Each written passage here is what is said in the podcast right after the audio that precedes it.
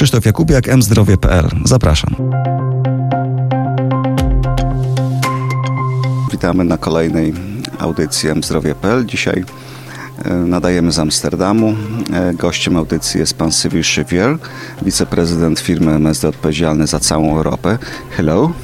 Hello. Uh, Cyril, could, could you give us uh, your global perspective of the uh, European of the situation the, in the pharmaceutical industry in uh, Europe after two mm, years of pandemic and during the crisis concerning to European, uh, uh, Ukraine Russian war.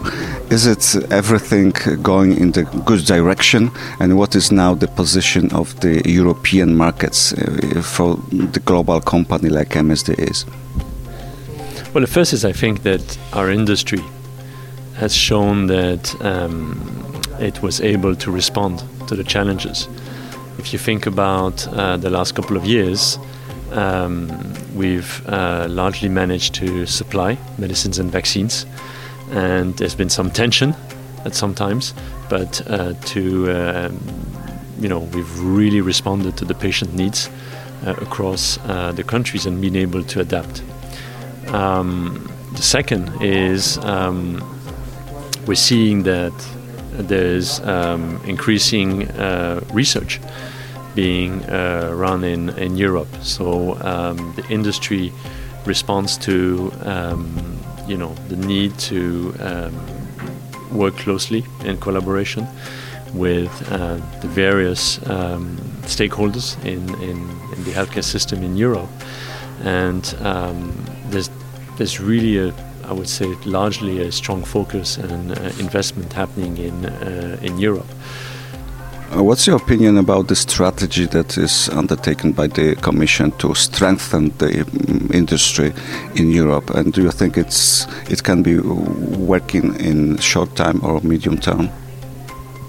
So I think it there's a lot of good sense and coherence behind the idea that um, it's been some time uh, since the pharma regulation has uh, been uh, established, and it's it's really a good time to uh, bring in, in a very very broad sense, uh, stakeholders to discuss about how do we reform EU pharma regulation, and the goals are very clear. One is um, how do you ensure that um, each and every uh, patient in Europe is able to uh, access innovative medicines um, at an affordable uh, price?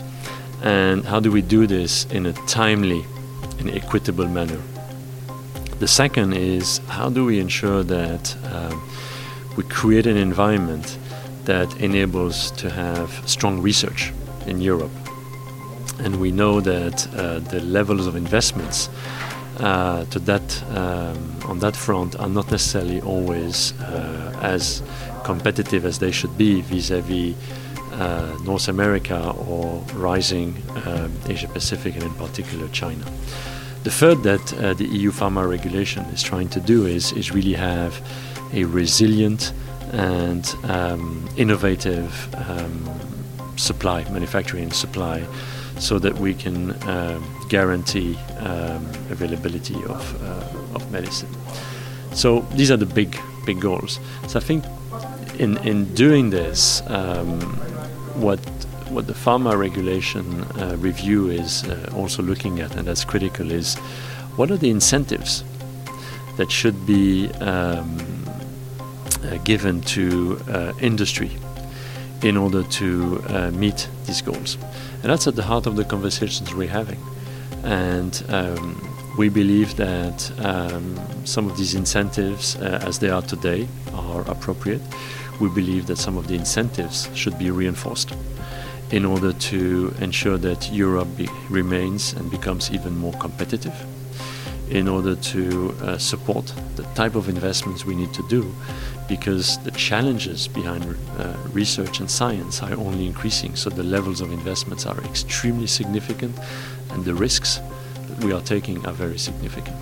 One of the main risks is the situation when uh, most of APIs are being produced in Asia, India, or China, especially China. Is it not good situation either for Europe uh, or nor for North America.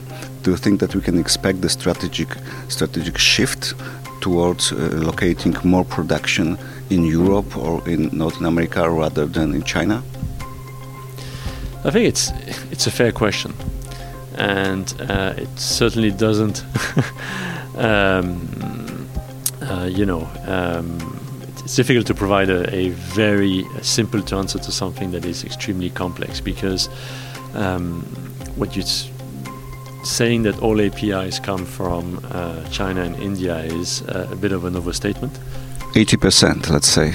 But it's uh, it's in, in indeed quite high, and yeah, but there are different metrics and, and volumes, etc., etc. Um, there is a um, certainly and uh, a need there are a number of companies that um, are increasing their investments in API manufacturing uh, in different geographies. And from our perspective, and we talked about it um, earlier, um, we try to look at um, having the most reliable um, uh, supply. And this means we look at also having alternative uh, supply so that, uh, let alone where API comes from, what is important to us is that we have at any time, you know, the right product, the right quality, at the right time, um, at the right place. And during the last two years, I can talk about our company. Uh, we've done this in 98% of the case. So I think it's it's not only about where you manufacture; it's about how, and it's about what are your alternative sources in case there's an issue somewhere. Uh, your company is implementing the multi-sourcing idea and also the shortening the path between the manufacturing site and the patient. Do you think it will work in case uh, of any other dangers, disturbances like war or conflicts uh, for Europe and for Northern America? It's it's hard to predict all uncertainties.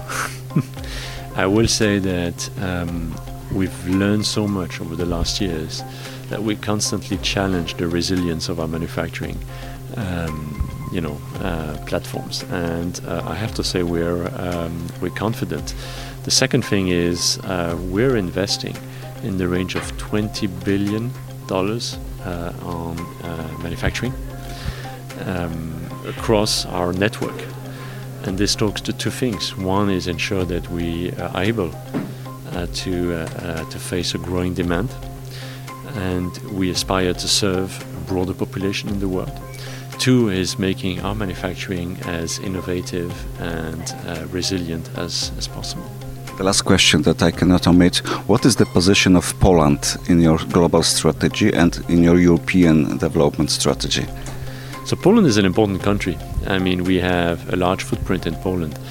We have both uh, a lot of research and we have in fact one of our two um, clinical data um, hub in Poland with close to 600 um, people.